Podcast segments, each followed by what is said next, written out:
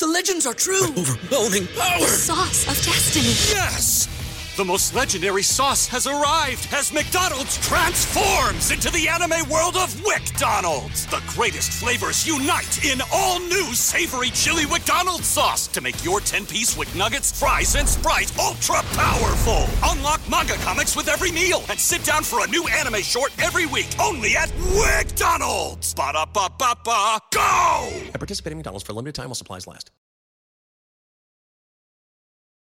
Hello, everyone, and welcome to Blogging Theology. Today, I'm delighted to talk again to Professor Dr. Mustafa Abu Sway.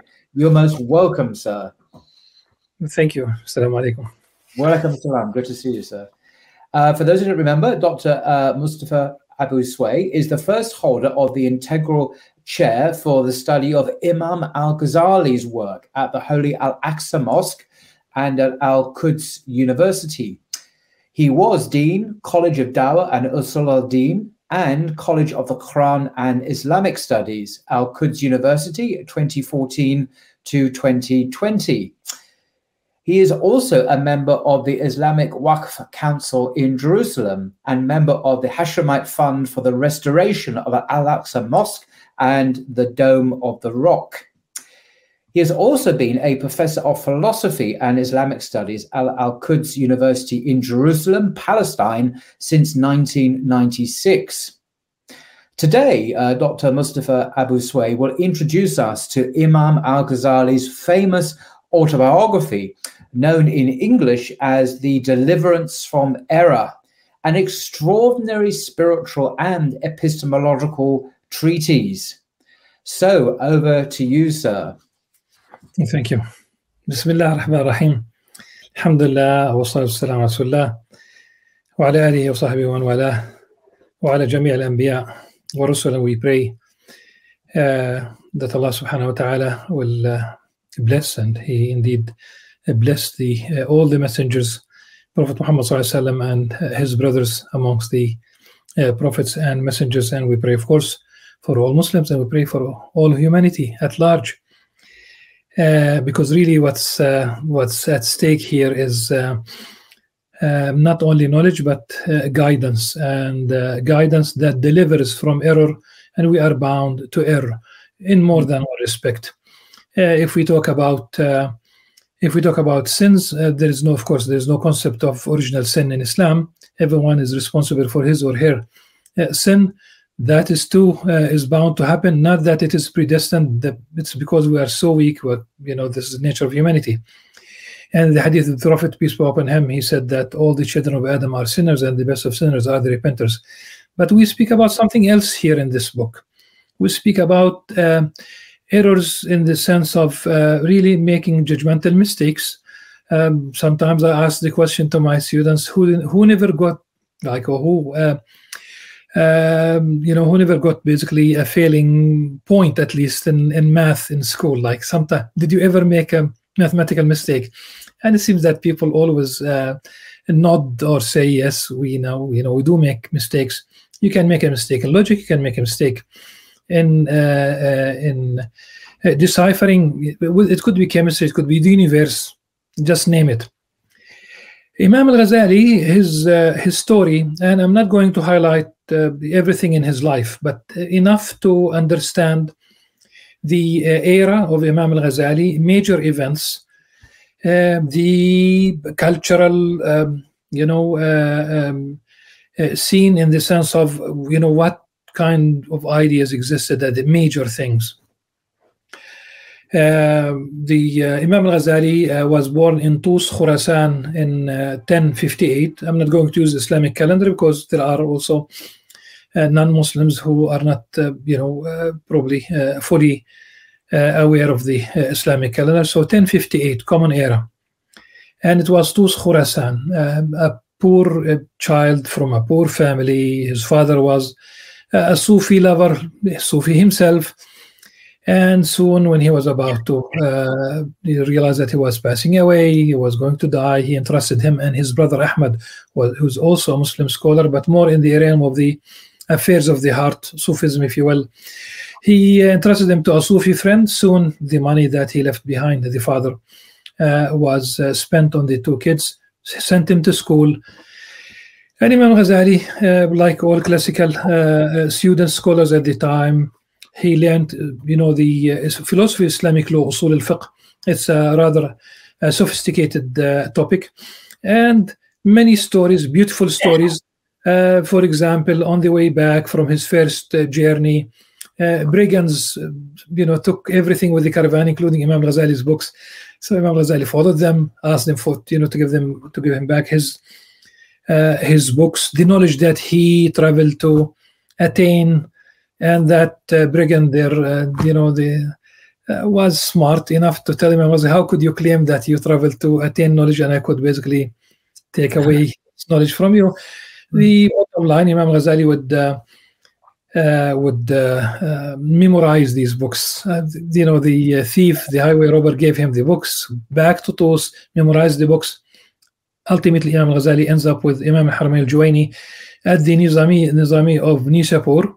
These are colleges that were established by Nizam al-Mulk, whom we, as, as a Muslim Ummah, we did not really appreciate enough the role of Nizam al-Mulk he established these colleges to safeguard, uh, you know, uh, Sunni Islam at large, not a particular, you know, Sunni uh, sect. Though, of course, it was Ash'arite, and the school of jurisprudence, the prominent one was Shafi'i. These are non-sectarian schools of jurisprudence and uh, Sufism. So always like a Ash'arite, you know, a Shafi'i and Sufism, they go hand in hand. So for example, Southeast Asia, Malaysia, Indonesia, uh, they are they are uh, predominantly Ash'arite, they are predominantly Shafi, and they are predominantly Sufi. A historical development uh, none, nonetheless. So Imam Ghazali at uh, at one point in uh, uh, after the death of Imam Hamid al-Juwayni, he lands a job because he, he really he shined. Let me put this way: Imam al-Ghazali shined even his own professor allowed him to uh, to teach you know in his own presence like a teaching fellow today uh, at universities. And uh, Nizam al-Mulk he was the vizier like he's the prime minister but there is no cabinet. He was doing everything uh, at the time.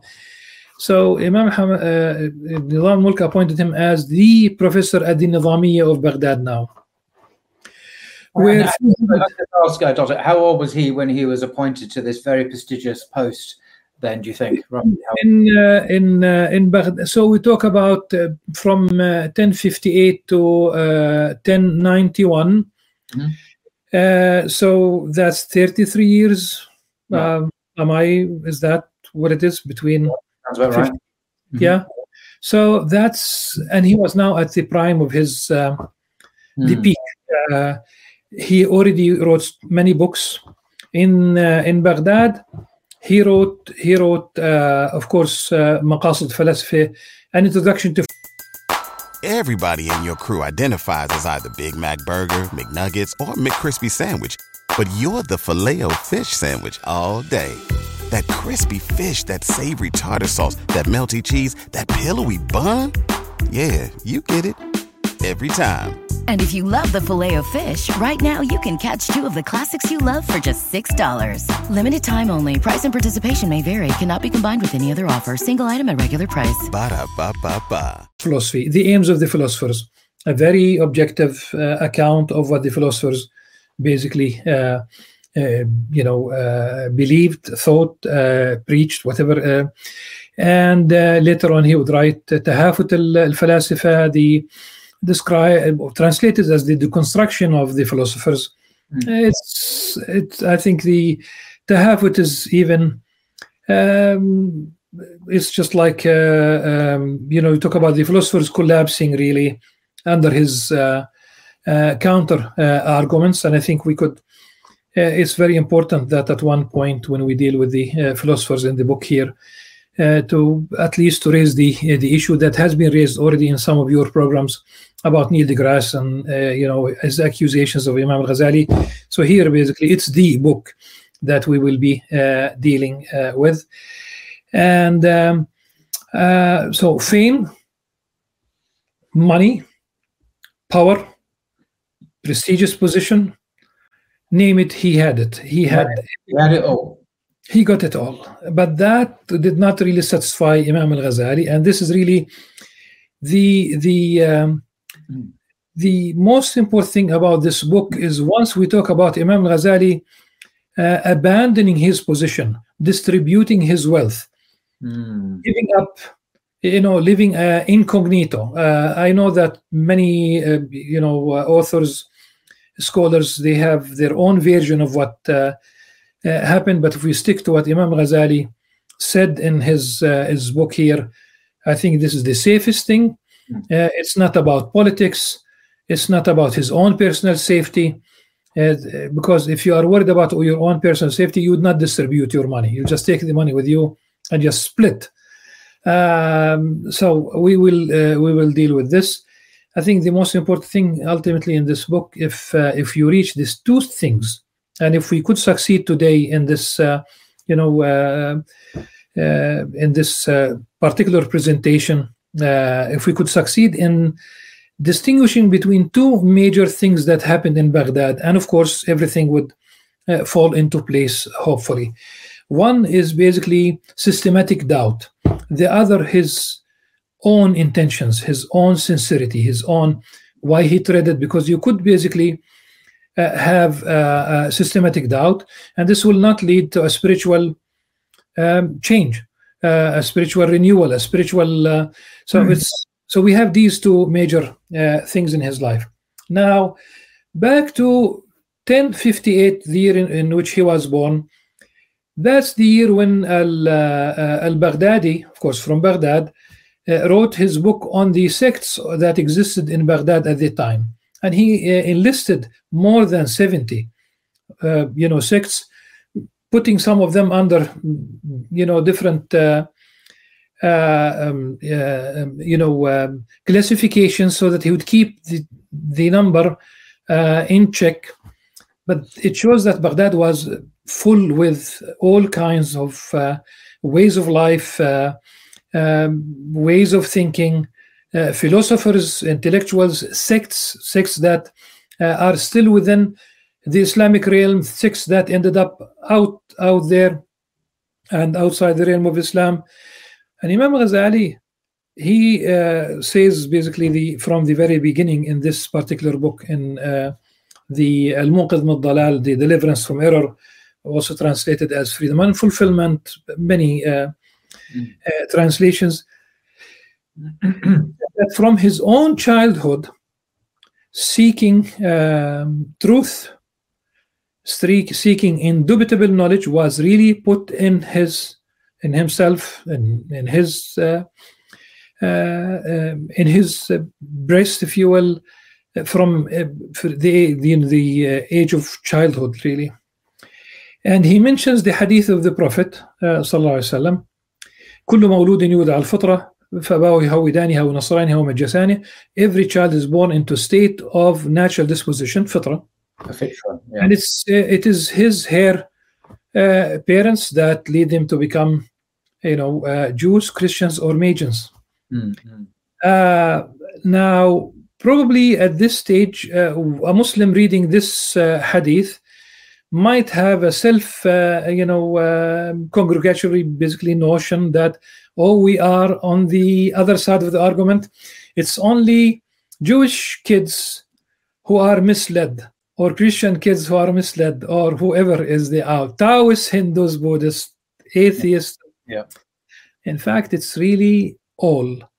All those in such a position could uh, impart uh, wrong knowledge to children including muslim parents. So it's not uh, a cause for celebration because in, the fact is just in, in as much as uh, you know uh, a child is born into a specific sect today uh, is is prone to influence from parents and uh, many things uh, could be could be you know dumped on the on the on the child. In fact, in school, you should never be so sure. Yes, math, I agree with you, but once it comes to astrophysics, you know, physics, listening to some of the you know uh, some of the scientists, mm, you know, I can you can read this through uh, Thomas Kuhn's the structure of scientific revolutions that you know during a certain period you are so sure about mm. you know the scientific worldview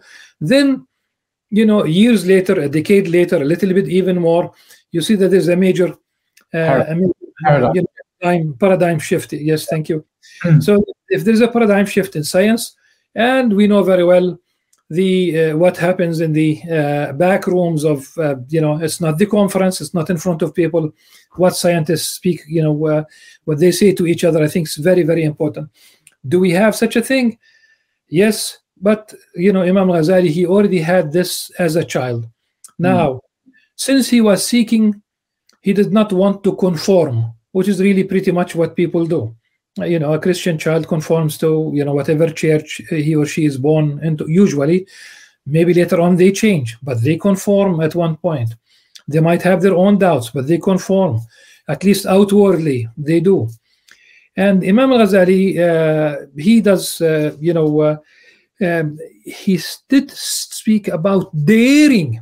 He daring to abandon you know the the low low state of conformism and to go beyond this.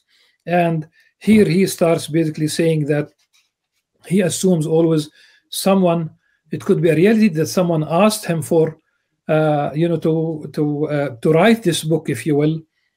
But i think it's very important to uh, to to mention that the book is systematic. Mm. okay? Systematic. Literally uh, imam ghazali had a uh, developed, you know, uh, uh, his ideas. He was paving the way, and of course, one can see it, uh, you know, right from the begin- very beginning. He went through the major, the major schools of thought, epistemological thought, the possibilities of truth, if you will, but he was paving the way towards Sufism. Mm. That's one thing. Number two, it's devoid of all the uh, nonsense that we have today in many uh, autobiographic uh, works. Okay, um, this is not uh, Prince Harry's spare. Um, you know, it could be because of a vendetta within the mm. family between the two brothers, just going back all all the way to the first two brothers, the Cain and Abel. Though it was, of course. It, but it could be uh, Nelson Mandela's, uh, you know, the long uh, walk to uh, uh, to freedom. Here, the the aim is totally different. Malcolm X, you talk about black themes, could be summarized in in the uh, today, you know, black life, you know, matters, which is which is true. And you have a host of people who wrote, you know, autobiographic works that really detail scandalous lives, uh, nothing more. It's not about food, it's not about dress, it's not about this is about knowledge, what, how knowledge is possible, uh, what knowledge is possible to attain, how, under what conditions, what you need to uh, to uh, to to leave. Uh, and really, it's it's a psychological state because he says, I, you know, he dared. That's basically daring to go beyond that uh, initial stage of uh, child conformity. But even as a child, he was. Here we have Imam al-Ghazali showing up as a child who was really, really looking at things through a different, you know, lens. He wanted indubitable knowledge, knowledge that you cannot doubt. And since you begin with uh, the uh, the premise that I cannot conform to things that are given to me, I need to verify on my own. So he needs to uh, to uh, to start. And, I just, just say, uh, somewhat randomly, perhaps, what you've just said about um, Al Ghazali seeking indubitable certain knowledge um, just strikes me, uh, sitting here in France, reminds me of Rene Descartes, of course, the uh, the early modern European philosopher whose systematic uh, methodological doubt. He wasn't a skeptic, but at all. He sought, but he sought certain knowledge, found what we now call in philosophy foundationalism, the idea that there is a, a, basic principle which cannot be questioned, upon which all other knowledge uh, can be built. And uh, I know Descartes and uh, uh Al Ghazali are not the same, but it just it just rings similar to my ears anyway. Uh, now to a, a, big surprise. Thank you, thank you very much for bringing up, uh, you know, Rene Descartes, you know, and bringing him to, to the picture. In his book, Meditations, that's where basically he has the systematic his own systematic doubt, uh, and we talk about uh, uh, um, you know I doubt. Yes. Um, I think, therefore, I am really. One one I- thing he couldn't doubt. So he, you know, cogito ergo sum. Peter ergo sum. So the the idea, uh, if you talk about doubting the senses, Yes. okay, that's exactly identical. There was a Tunisian, there was a Tunisian uh, uh, scholar who uh, said in uh, this Tunisian scholar that he saw a copy of Descartes' Meditations with his own handwriting, like I'm sorry, a copy of uh, Descartes' a copy of Al-Munqidh Muddalad, Deliverance Error. It could be Latin, it could be French, because at that during that period both were, you know, uh, in in use amongst uh, scholars. That's a beginning of Uh, the modern modern philosophy, if you will. He said that he saw the- Descartes' handwriting in the margins of the Deliverance Error, Imam Ghazali's Deliverance Error. Really? So you're saying that Descartes himself actually was familiar with Yes. Al-Ghazali's deliverance from error. That would explain. So, in a sense, this greatest of French philosophers borrowed at least some of the ideas then from an Islamic philosopher. Hmm. it, it does not surprise me. In fact, if, if we move just a little bit beyond Descartes, uh, uh Jean-Jacques Rousseau admitted Yes. in a, a letter to the Academy of Dijon around 1776, so a little bit, uh, you know, later uh, after uh, Descartes, he said that uh, Europe uh, used to exist in a, state worse than ignorance in the dark. We talk about the Dark Ages, and help came. You know, it's uh, bittersweet what he said. He said help came from the uh, from the least expected quarters. It came from the stupid Muslim. Well, at least came from the Muslim. That's an early notion of Islamophobia, but that's I, it doesn't really it doesn't really bother me that much. Suffice to say that he uh, they realized the Enlightenment was an enlightenment that came through Andalusia, through uh, Islamic uh, writings, and we were not simply carrying the Greek, you know, um, philosophy as is. No, it's basically uh, a package, and this is really the relationship between between uh, cultures, between civilizations. Bet- you know, you just take from that which existed, uh, you uh, uh, digest it, and you present it. You know, it, it, it's an idea that we find in Europe, in, in where we are, where I am now, very hard to accept that the idea of the indebtedness of the Western intellectual tradition to earlier Islamic precursors. You mentioned uh, Islamic Spain, of course. You mentioned Al Ghazali, and then many, many others. Not just in in philosophy, but in science as well, in, in optics and surgery and medicine. The list of mathematics, the list is endless.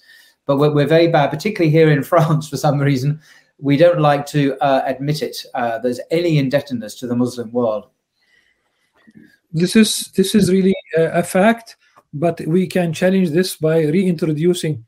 If we say, for example, uh, uh, uh, Ibn Rushd, Averroes, as he was known, was he European? Yes. Uh, are you going to reject his uh, Europeanness because of he was from Andalusia? You shouldn't.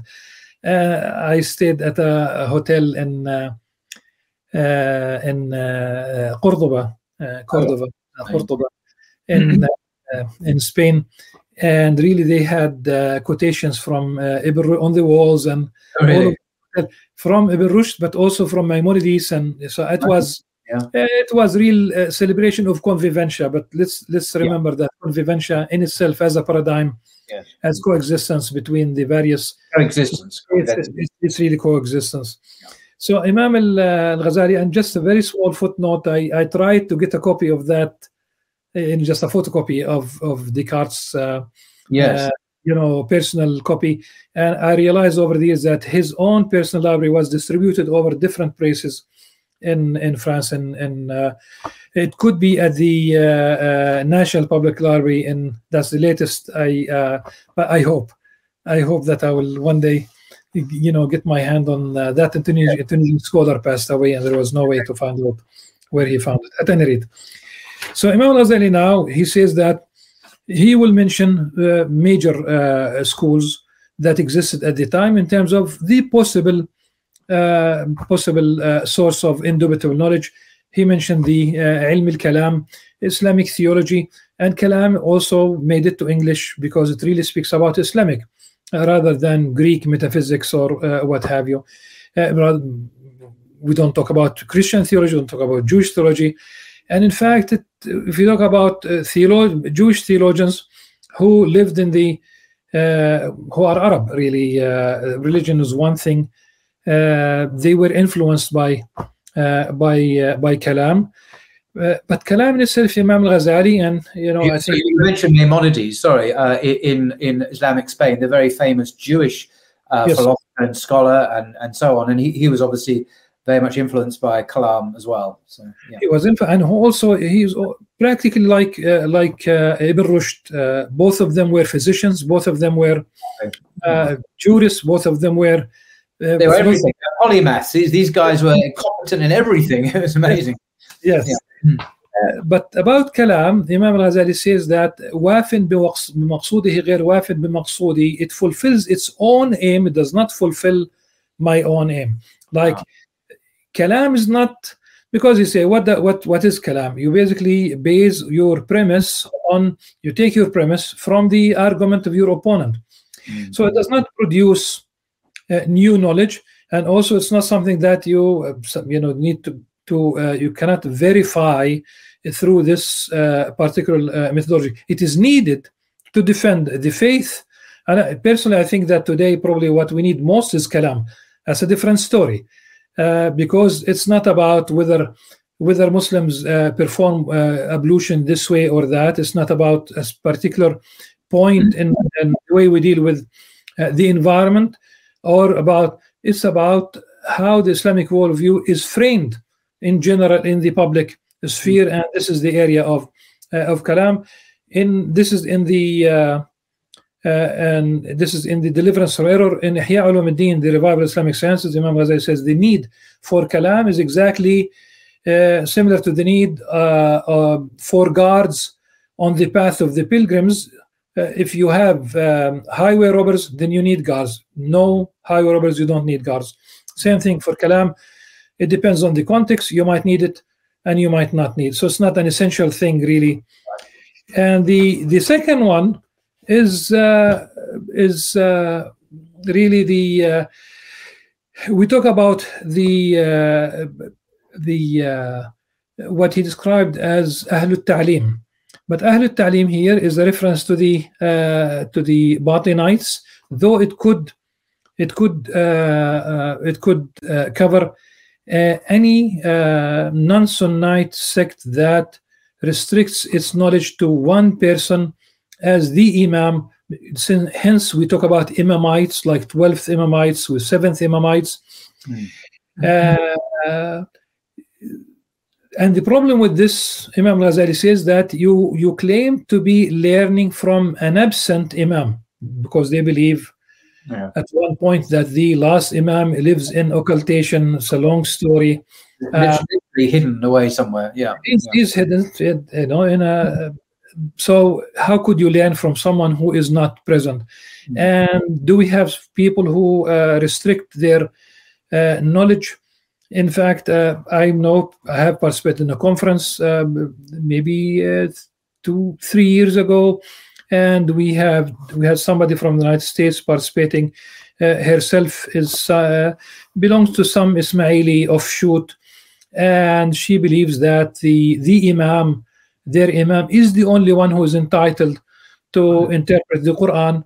I was really surprised because really uh, we never had such a thing in the Sunnite worldview. It is pretty much egalitarian. Everyone has access. All that you need to do is learn Arabic, but not superficial. Uh, learn Arabic, and you have access to the text. There is no monopoly. That we don't have.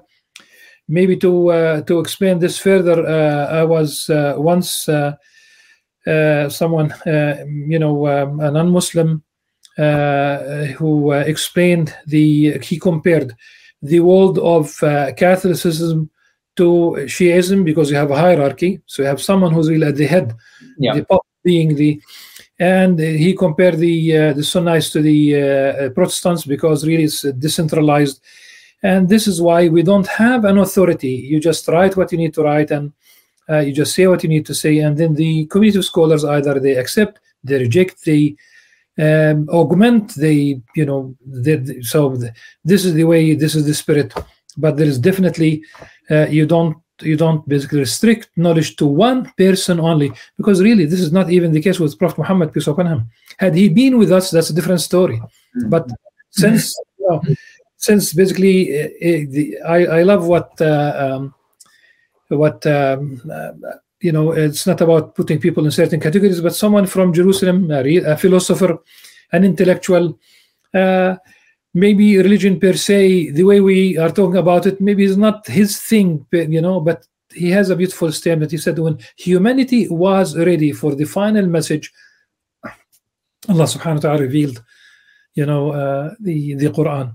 So and uh, the, the Quran itself describes itself وَقَدْ يَسَّ- وَلَقَدْ يَسَّرْنَا الْقُرْآنَ الذِّكْرِ فَهَلْ مُدَّكِرٌ and we have facilitated the Quran for remembrance for understanding for you know you engage the text of the uh, Quran uh, but all that you need to do is uh, uh, roll up your sleeves uh, your epistemological uh, sleeves and just, uh, Easier said than done, of course. But anyway, yes Mm. uh, so then he uh, you know ult- the num- number three will be uh, uh, philosophy and he goes later on into details about what's in philosophy that is uh, uh, good what's uh, what what what's in philosophy that uh, you know uh, contradicts uh, that is not really cannot be reconciled which is really greek Yeah. uh, metaphysics uh, and then he uh, uh, does speak why he uh, left teaching in Baghdad and uh, he would go back to to teaching in Nishapur. And I would uh, highlight this uh, this issue. Many scholars, many preachers, uh, many non. I've seen it also in the text of um, you know uh, non-Muslim scholars, uh, academics, who say that uh, Imam Al-Ghazali, for example, did teach here and there at smaller, you know, mm, in between Baghdad. No, he never did. In fact, when he returned to teaching in Nishapur later on, it was it was Fakhr al-Mulk, son of Nizam al-Mulk, uh, who basically put enough pressure on him. Like, but he had a beautiful relationship with his father, with Nizam al-Mulk. He uh, went back to teaching, and when uh, Fakhr al-Mulk uh, was assassinated, like his father, at the hands of the uh, Batin, the Batinites, the esoterics, it's. Uh, Yeah. uh, the, in fact, the word assassin came into English through the their movement Hashashin. So it's Ah, not. Yes, yes. that's that's basically what we have what we have learned then uh, imam al-ghazali uh, says that uh, uh, from the time he was before uh, 20 started uh, details about the uh, going into every single uh, sect. Uh, and he wants to know the the essence the secret why people are the way they are.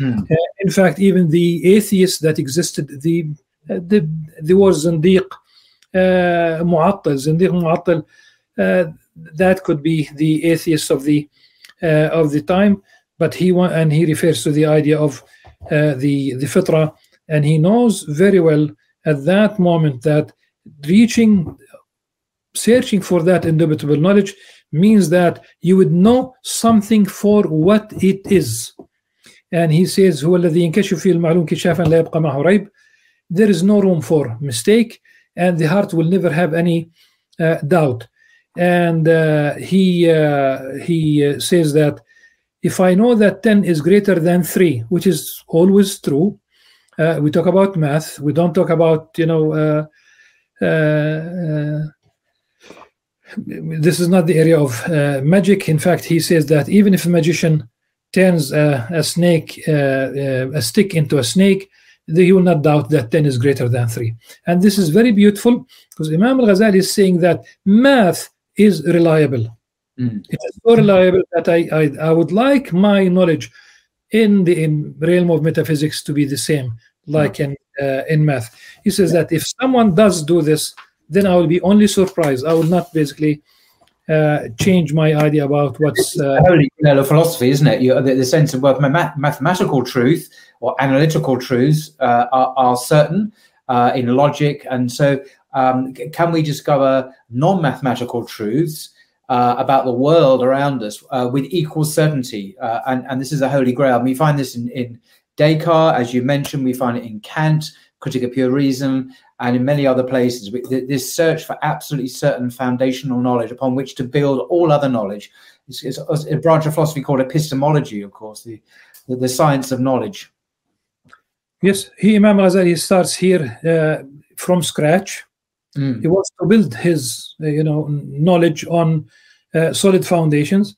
Yeah. And he began. He began with the senses. Can I trust my own senses? Right. and he gave and he gave a couple of examples we'll just mention one uh, he said you look at the uh, shade of a of a tree that your immediate impression is that you see you see it fixed come uh, an hour later and you see that it has moved it means that it was moving but you could not detect the movement me it means that your sight your eyesight deceived you Yeah. now here he uses the uh, the uh, an example from uh, you know uh, from uh, sight. He said this is the strongest. Like if he could doubt sight, then obviously everything else uh, amongst the senses, all the you know senses, will fall into that uh, you know the constructed state of not reliable. Of course, within that uh, uh, model. How did he reach the conclusion that uh, the senses deceive? It's because what he described as the judge of reason.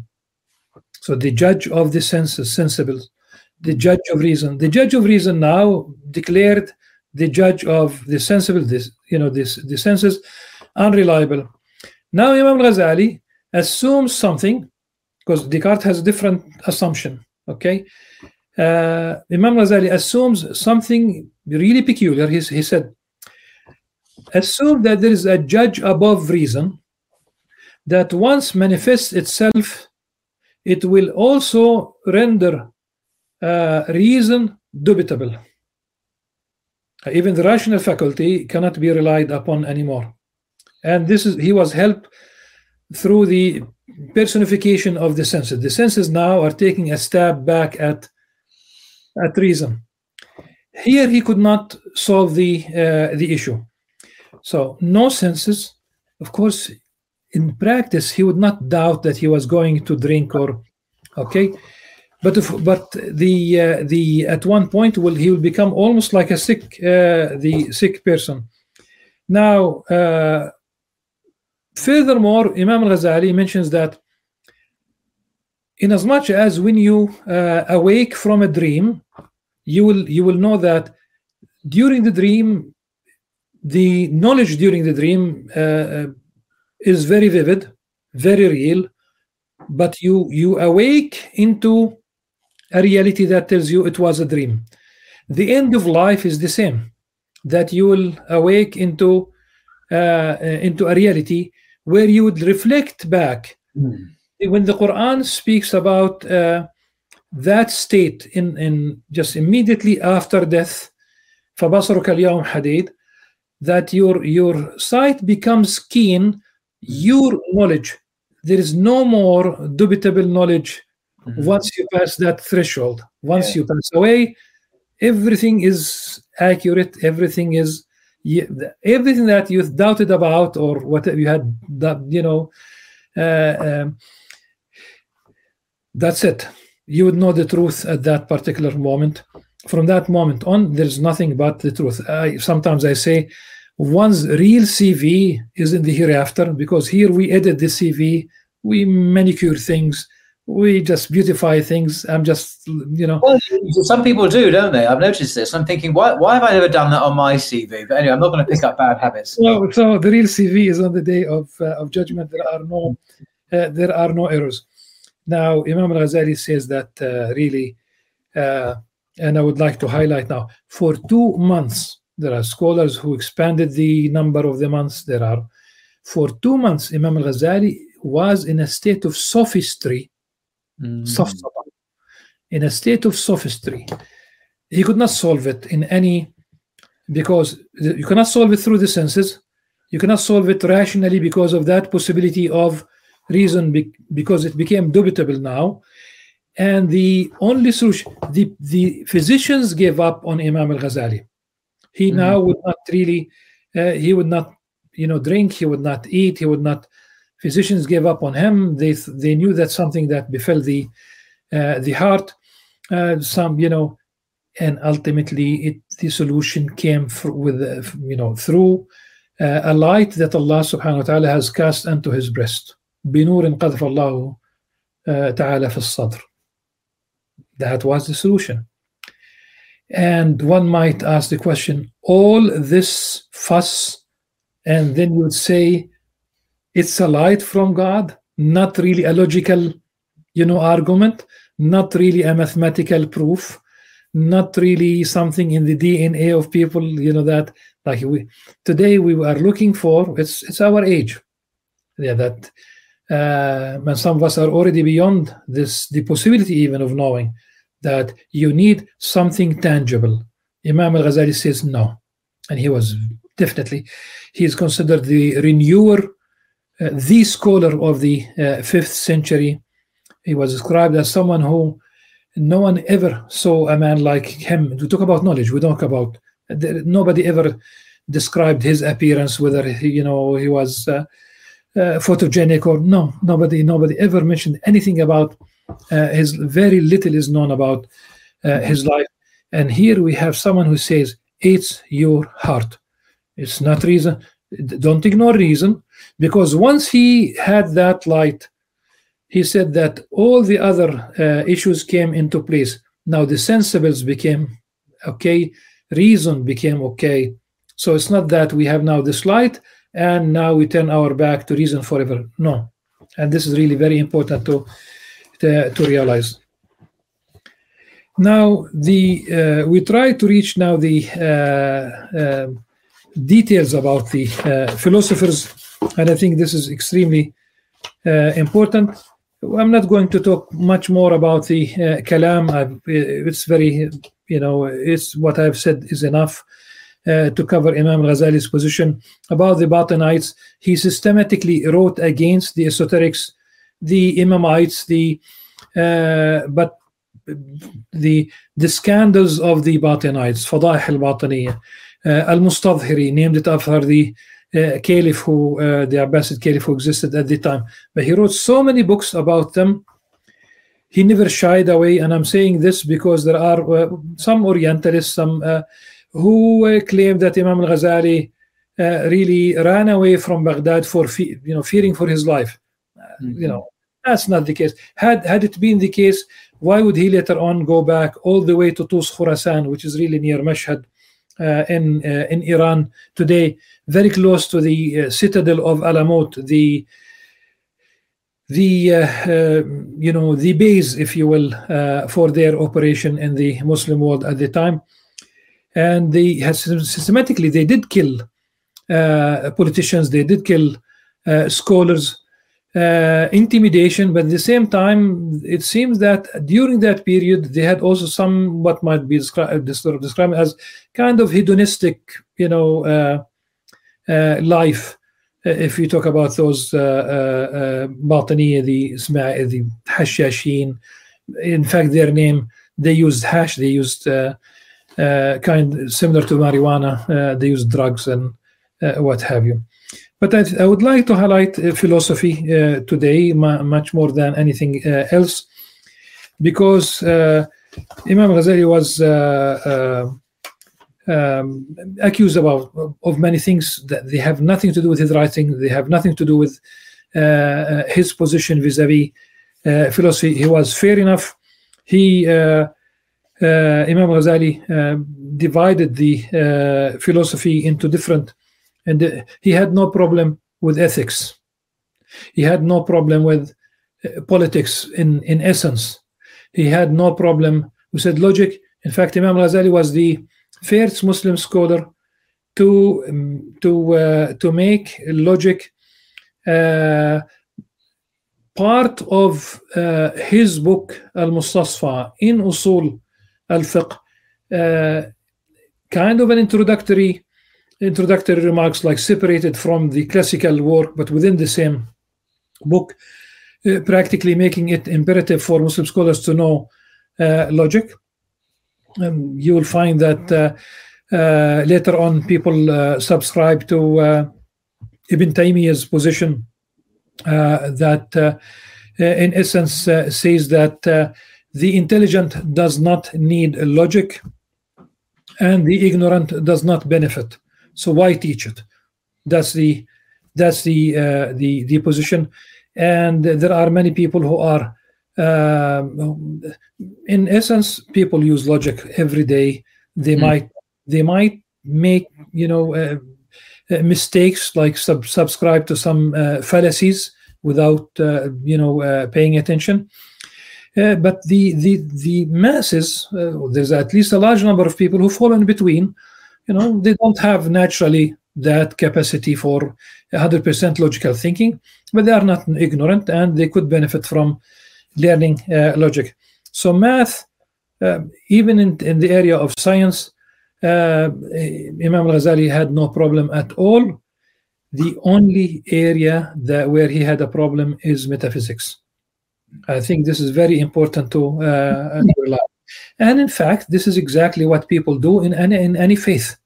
I mean, you are what you are. You are a Hindu because you are not a Muslim or a Jew or a Christian. You are a Buddhist because you are none of the other four. You are uh, so in a, in a sense, uh, you are also defined by that which you are not, and uh, it, it does make sense.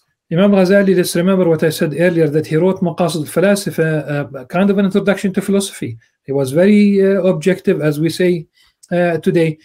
But the, it's one thing to say the philosophers believe this. you would say, for example, uh, you know how did uh, existence come into being in in in Plato's uh, you know philosophy? what's the prime mover or the four causes of Aristotle? That, that's their own thing. Even the Greeks today they don't subscribe to to this. So this is something that you know is part of the history of ideas. But at the time, and here I would now try to paint um, a picture kind of a blueprint.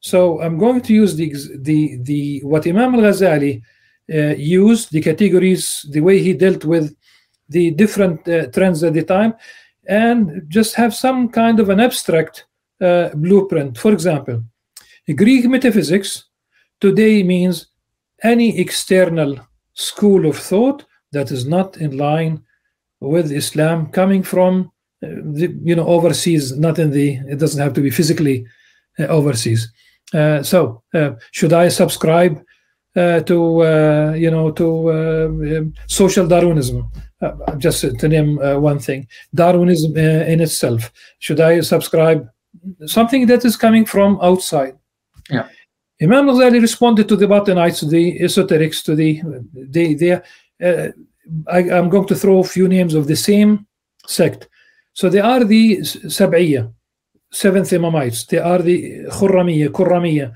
So they have, they come by. They have so many, uh, you know, uh, offshoots of the same uh, movement. And by the way, the they are the closest to Christians, and that might be a surprise to some, maybe to many. The closest you know offshoot from you know that came from within Islam and just ended up where it wherever uh, wherever it is right now, the closest to Christian theology in being Neoplatonic and in ending up divinizing a human being are the are the Ismailis. I mean, an offshoot. So, for example, what we describe as Alawites in, in the Alawites in Turkey, because the Alawites in, in Yemen they are from Al Bayt Sunnites. They they have divinized Ali bin Abi Talib. This is in our books. This is what I taught. And when I had a chance once in Istanbul, I spoke with uh, you know a, a well-educated uh, Alawite. I asked him about whether they divinize Ali bin Abi Talib. He said this is widespread amongst the villagers, the farmers. It, it does. So he said that he is not it does not subscribe the idea, but it does exist, you know, amongst the uh, the uh, the Alawites. So here we have something like uh, like this.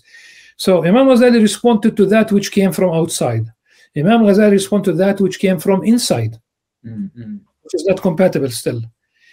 Then Imam Ghazali, the most important turf, if you will, the most important battleground. It's not the external in the sense of West today, for example. It's not the internal because of a sect that emerged historically. It's really the self. That's exactly the problem. And, um, you know, people could write many doctoral dissertations about Imam al-Ghazali's, uh, you know, uh, penetration of the uh, of the human uh, psyche. It's a, you know, that that's exactly what he did. And Sufism is not, you know, uh, it could be aesthetically beautiful, uh, you know, whirling dervishes, uh, you know, uh, but so that's not the essence of Sufism. Is really seeing the uh, world as uh, it is. It's seeing that you are going to leave all this behind. So you, it, you know, if you could distribute it before you leave, that's fine. It's not about your titles. Imam Ghazali says titles are of the devil. Al-alqab min shaitan He deconstructed every single thing that we celebrate today. I mean, but you see, the, the, the very concept of Sufism is incredibly controversial in many circles. And uh, one of the things I, I found helpful to remember um, is that what goes under the term Sufism is quite a spectrum, a wide range of different practices and different, even different views sometimes. And some some of it is certainly within the the law, the Sharia, and some some practices arguably are not. And so the, the, the danger is that we, in a knee jerk reaction, just dismiss Sufism as such, all yes. of it, everything, um, without discriminating in a very careful way those practices, as I say, which are halal, and those, and which everyone acknowledges, or virtually everyone, some practices that go under the name of Sufism are unacceptable and they're, they're haram uh, without going into the details. So it, there is a tendency these days not to be discriminating and just to simply say all haram. Uh, whereas in fact, uh, Ghazali, as you say, stressed the interior. They stressed the, uh, well. You you you gave uh, some examples of those um, th- those perspectives and principles that he thought were very valuable, which are very much Islamic, aren't they? Well, definitely. Uh, I think it's uh, very important to realize that uh, you might find uh, people subscribing to any specific, you know, uh, you know, school of thought today within the Sunnite worldview, who could err in the sense of uh Uh, their position and what they highlight and what, to what ex, you know uh, extreme, you know, uh, you know uh, that they uh, could reach. Imam Ghazali was definitely critical of some Sufis. He was always critical of the scholars without saying, you know, Hanafi scholars, uh, Hanbali scholars, Maliki scholars, Shafs, he was always critical of scholars as long as it's not the school of thought, it's basically what's going on in, in, in, in your heart. Did you study did you study religion or did you present yourself as a religious person so that you could attain a position from which you could benefit you know uh, uh, personally um, he mentions in certain in uh, it is very clear in uh, in Ihya al He said it could be money, mm. it could be a woman. Now you are presenting yourself as a pious, good person because mm. all this is because it's an appearance.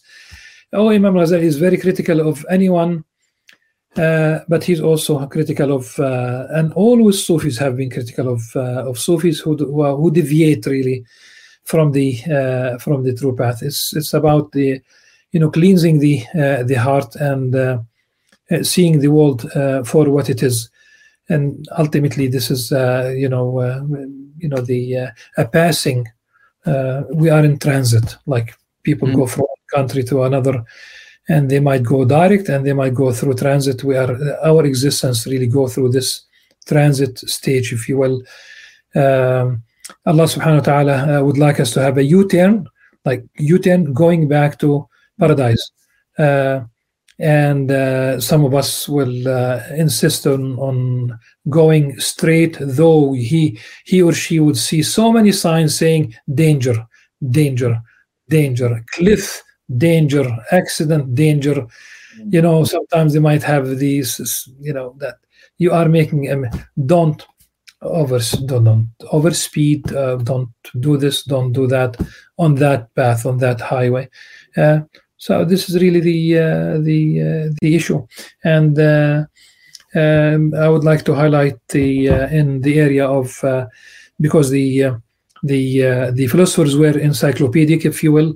They did not restrict, themselves to metaphysics or to ethics to they dealt with everything. And imam ghazali was worried about uh, two Muslims. The first muslim like as a position the first, muslim would uh, uh, look at the good work of the uh, uh, of the philosophers in the area of science and his his problem uh, would be overgeneralizing saying that they are good in uh, science, then they must be also good in metaphysics, like mm. agree agreeing to. Uh, so it's really generalizing uh, the uh, their position. So that should not be the uh, the case. So some some some people could be excellent in uh, in in science, but you don't accept their metaphysics, their story, if you if you will. And there's plenty of this today. some luminary names and probably we can uh, mention some in relation to Imam uh, Al Ghazali. They know science, they know their stuff, as we say, but once it comes to metaphysics, they make a big mistake. In fact, on the on the argument, but let me just finish, uh, you know, with the, the second. Names, I'm wondering if I should mention them, but I can think of a few. There's certain uh, eminent scientists. One very famous one, uh, who's a zoologist, uh, I think, from Oxford, who is doubtless brilliant on zoology and has written about this but uh, insists on making pronouncements on metaphysics, particularly atheism, which is a leading atheist advocate, yes. where he has no training or knowledge whatsoever of theology or un- understanding the disciplines and the methodologies and the literature and the great tradition. But he insists on just making pronouncements uh, from a position of great ignorance, and much to the embarrassment of other atheists, uh, one hears them um, saying, "Oh dear, I wish you'd keep, keep your mouth shut." Um, but yeah, there, there are such people around. Yes. So uh, the second Muslim that Imam Ghazali is worried about is uh, the other way around. So the first one overgeneralized something good math, something good in science, and you uh, uh extend this uh, uh, validity to metaphysics. The other one is the other way around. Someone who starts with metaphysics realizes that it should be rejected, then he will now overgeneralize the rejection, the negativity, then you know I reject metaphysics, then I reject science because it comes from such and such person. This is a, a clear case of uh, ad hominem, uh, you know, uh, fallacy, where it becomes an attack on the person. This person is ignorant. This person is westernized. This person is, athe- you know, that should not be the case. You don't generalize the uh, that which is positive. You don't generalize that which is uh, negative, and you're simply being fair. Imam al Ghazali was fair so I just put everything in uh, in perspective. So this is really the uh, uh, Imam Ghazali would continue really beyond, uh, you know, because he uh, the uh, the second. This is all about knowledge, and Imam Ghazali would mention three cases where the meta, meta, metaphysically he does not agree with the philosophers namely he's probably speaking now about Ibn Sina and Al-Farabi, uh, but uh, I, I, would stick to uh, the uh, one issue really um, um, for the sake of um, brevity, but also so that we'll not really go into uh, many issues. Uh, it is described as the eternity of the world, that the world would be co-eternal with with with God, which is really absolutely how could God, you know, Allah Subhanahu wa Taala, how could God be uh, the creator of the universe has be, been always there. Uh, what I'm what I'm saying might not reflect exactly, uh, you know, because for Ibn Rushd he says it's really uh, semantics. In tahafut tahafut, the destruction of destruction, the tahafut of tahafut, responding to Imam Ghazali says it's semantics. The incoherence of the incoherence is another. Incoherence incoherence, yes, it's semantics. Nah, let me say this uh, if we look at the, uh, you know, uh, uh, astrophysicists today who are atheists, who say that the world is 13.7 billion years old, they are subscribing to Imam al Ghazali's worldview, not knowingly, okay? Because they pinpoint a moment where we go back to when time was, you know, uh, equals zero, and they admit that nothing preceded this. And I think it's very, very important to uh, to realize by admitting that nothing, they talk about there could be no matter before matter, in a sense, because they say that the Big Bang theory, that particular point, is when matter came into existence, and they will say beautiful things that within a fraction of a second, the uh, the temperature was a quadrillion, you know, um, centigrade there was it was material soup no protons no neutrons no electrons no quarks no nothing was formed yet they still ponder where did this come from if it did not exist. But they do say that that's the beginning, whether it's 13.7 billion, if they adjust it with a little bit here, or the idea is still there. And even uh, um, some of them might escape to a different realm. They might introduce the idea that, oh, there was like uh, uh, infinitesimal uh, uh, black holes. That's that, that cannot be the case that there was a beginning. And Imam al-Ghazali and the Ash'arites and the Sunnites, they say, there was a beginning. The universe is not co-eternal with God. God, now, the fact that you don't understand, uh, you know, uh, God, that's, that's exactly perfect. It's okay. Mm-hmm.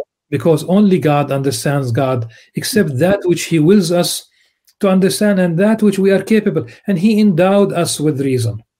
So it's not serious. We don't shun our reason. Some Muslims they might use certain area in jurisprudence, uh, which is really, you know, they would say something like, had religion been through reason, then wiping on the bottom of uh, the uh, the shoes would be, um, you know, uh, uh, better than or the really the right position rather than wiping on the top of the uh, of the shoes in in ablution, what have you. Uh, you don't take that statement, uh, and you know again here we are overgeneralizing internally, dismissing science, dismissing reason, uh, and maybe because of frustration with politics, frustration with colonialism, frustration with uh, famine, frustration with the. You can see the the Arab world with is plagued uh, by by problems, and not only the Arab world. And today, is the even the West is is plagued by many economic you know disasters. The mass shootings in the United States, name it. Every country has its own, you know, uh, uh, moral problem, but that does not mean withdrawing from the realm of uh, uh, you know uh, of science and the realm the, the society at large uh, uh, being from being a civilizational force, a positive force, the way the Andalusian, you know, uh, paradigm was, the way Baghdad was, and this is really a response. I know that you have answered this with your with your guest in a previous program about Neil deGrasse, but the you know um, you know blaming Imam al Ghazali for the downfall of Islamic civilization is a great really uh, injustice. And really people don't realize what uh, what happened historically. Uh, i think one way of putting it is uh, look at what happened historically. Imam al-ghazali in fact in the at the beginning of ihya ulumuddin the revival of islamic sciences imam al-ghazali makes uh, agriculture and the uh, the uh, engineering in the sense of really building uh, shelters and uh, clothing and all the industries related to them, it, they are a must. They are obligatory. They are oblig- religiously. Ob- it is a religious oblig- obligation upon every community to produce what it needs, whether it's a physician or a scientist or somebody who makes uh, tools for, uh, you know, for spinning uh, wool or for agriculture or what have you. So, so the the idea is look at the map of the uh, Muslim world and just try to remember that in uh, in uh, in 12 uh, you know 1258 the Mughals destroyed Baghdad literally the it was simply the Vikings of the east destroying mm-hmm. everything uh, then in 1492 and we have mentioned this in in the previous program but I'm uh, been trying to highlight this issue. 1492, the destruction of uh, the Islamic presence, let's say, ethnic cleansing, I would say. They did not tolerate any Muslim in Andalusia uh, after 1492, and in the center, in the heart between both the the, um, the Crusades in around 1099, uh, when Imam Ghazali was already on his way back. So from this journey that we, he began in, in Baghdad, and we'll um, complete it in a minute, inshallah. Uh, so the two wings have been destroyed, the heart has been uh, uh, um, occupied, and how could an Islamic civilization continue as usual? Now we go back to Imam Ghazali after he left Baghdad. he went to Damascus. Uh, for the whole journey from Baghdad to Baghdad was about 11 years. And I think very important to remember 11 years, Baghdad to Baghdad. Baghdad, Damascus, where he would lock uh, himself uh, up in the minaret of the Umayyad Mosque.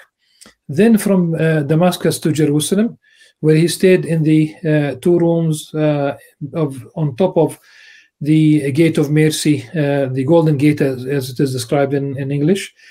And uh, from Jerusalem, he went to uh, Hebron, Al Khalil, and there he pledged three things. Uh, one of them is never to debate anyone. Again, it's about you know the uh, you know uh, if you debate, it's really the it's very bad for one's heart. you might win an argument, but that's bad.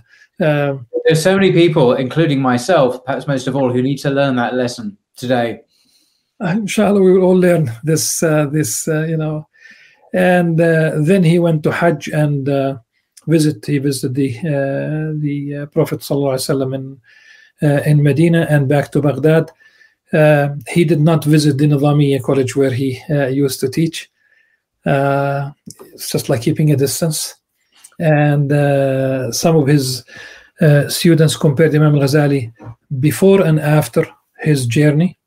Uh, before his before giving up his position distributing his wealth like at the peak of his material achievement if you will uh, his entourage would co- would compete with that of the emirs the princes the sultans and so he uh, like uh, he had a Rolls Royce like them I would say just simply as an example. But on the way back from his uh, from his journey uh, they saw nothing on him one of his students said nothing on him except uh, a container for water and staff, nothing else. That was everything. That was his property. Well, yeah, have you concluded there? Well, that's an amazing. I mean, there's there's more to say, of course, on on this. Of course, of course. Yeah, I mean, it's very important to realize that at right at the very beginning, uh, we realized that he wrote this book when he was uh, just reaching 50 years of age. Imam mm-hmm. Ghazali died at you know uh, he was 55. Let's remember we talk about lunar years 50 means just one and a half years less than the uh, solar uh, years. And uh, so he was really providing a blueprint, um, uh, really an epistemological treatise. It's not, it's not to entertain at all. In fact, you are not, one is not entertained at all uh, when we talk about indubitable knowledge, when we talk about doubt, when we talk about sincerity, when because it requires you to give up something. It requires you to change your way of life. It, it, it, it challenges you to follow his path. And when he says it is spirituality, mm. it is spirituality. Yes, we need to do all the things that we need to do, our religious obligations, our prayers, our fasting, but ultimately it's spirituality. And this is why we will find details in the revival of Islamic sciences, Ihya Ulumuddin. So fasting, yes, how to fast. You know, what what what are the other things that what's the package? Uh, pilgrimage, what's the package? Charity, zakah, what's the package? Prayer, what's the package? Which which he calls the uh, he says the the the secret of meaning that one needs to reach a certain level of understanding that down the road it is uh, spirituality it's this spiritual realm it's not ignoring what you need people mm, people can take the argument in, in two directions you reject and you you know you are um, you know entrenched in the material realm and people who are going to abandon everything. But he himself was not the first one to shun position public office to distribute wealth. Uh, so this is really and and ultimately after uh, teaching for a short while in Nishapur uh, at the uh, encouragement of uh, uh Fakhr al-Mulk son of Nizam al-Mulk and he did, his answer was not an immediate yes he said that he consulted with Arbab al-Qulub, the, uh, the lords of the hearts, meaning the Sufis. So he was not making a decision on his own. He taught there until uh, Fakhr Mulk himself was assassinated, as I said earlier. From there back to Tus Khurasan, where he split his time between the uh, novices on this spiritual path and the students of learning. Until basically many stories about how he ended, not he ended his life, or how, like the way his life unfolded uh, right at the very end. And let's basically mention another book that he wrote. It could be the very last uh, Minhaj al-Abidin, The Path of the Worshippers. So that's really another, maybe one day, inshallah, we'll have a chance to, uh, to go Oh, yeah. over Indeed, Inshallah, you you come on again as a welcome guest to talk about uh, the other aspects of Al Ghazali's life. And one of the things I find very attractive about him, are many things, but it is his total dedication, his sincerity to pursue the truth, both intellectually and spiritually, to its logical conclusion. He wasn't satisfied with an ivory tower uh, life, like as a Cambridge Don, if I can pick on that university. No, he, for him, it was a holistic, existential, spiritual, as well as an academic and, and intellectual journey, which literally took him away from Baghdad. It took him uh, to, to many other places. But it's his indomitable sincerity, relentless uh, sincerity, niyat, to find the truth and to find that certainty that he craved so much, which is quite extraordinary that he gave up so much um, to uh, to find that. And he found his. He came home in the end, both geographically and spiritually. He found um, that place that he wanted to be to be at. So, deliverance of error. Uh, uh, it has has several different titles. I mean, it's translated differently, confusingly in English. But the one I prefer is deliverance from error, and one can certainly buy copies of it very easily on the usual platforms like Amazon and so on. Um, I've got my copy from from Amazon.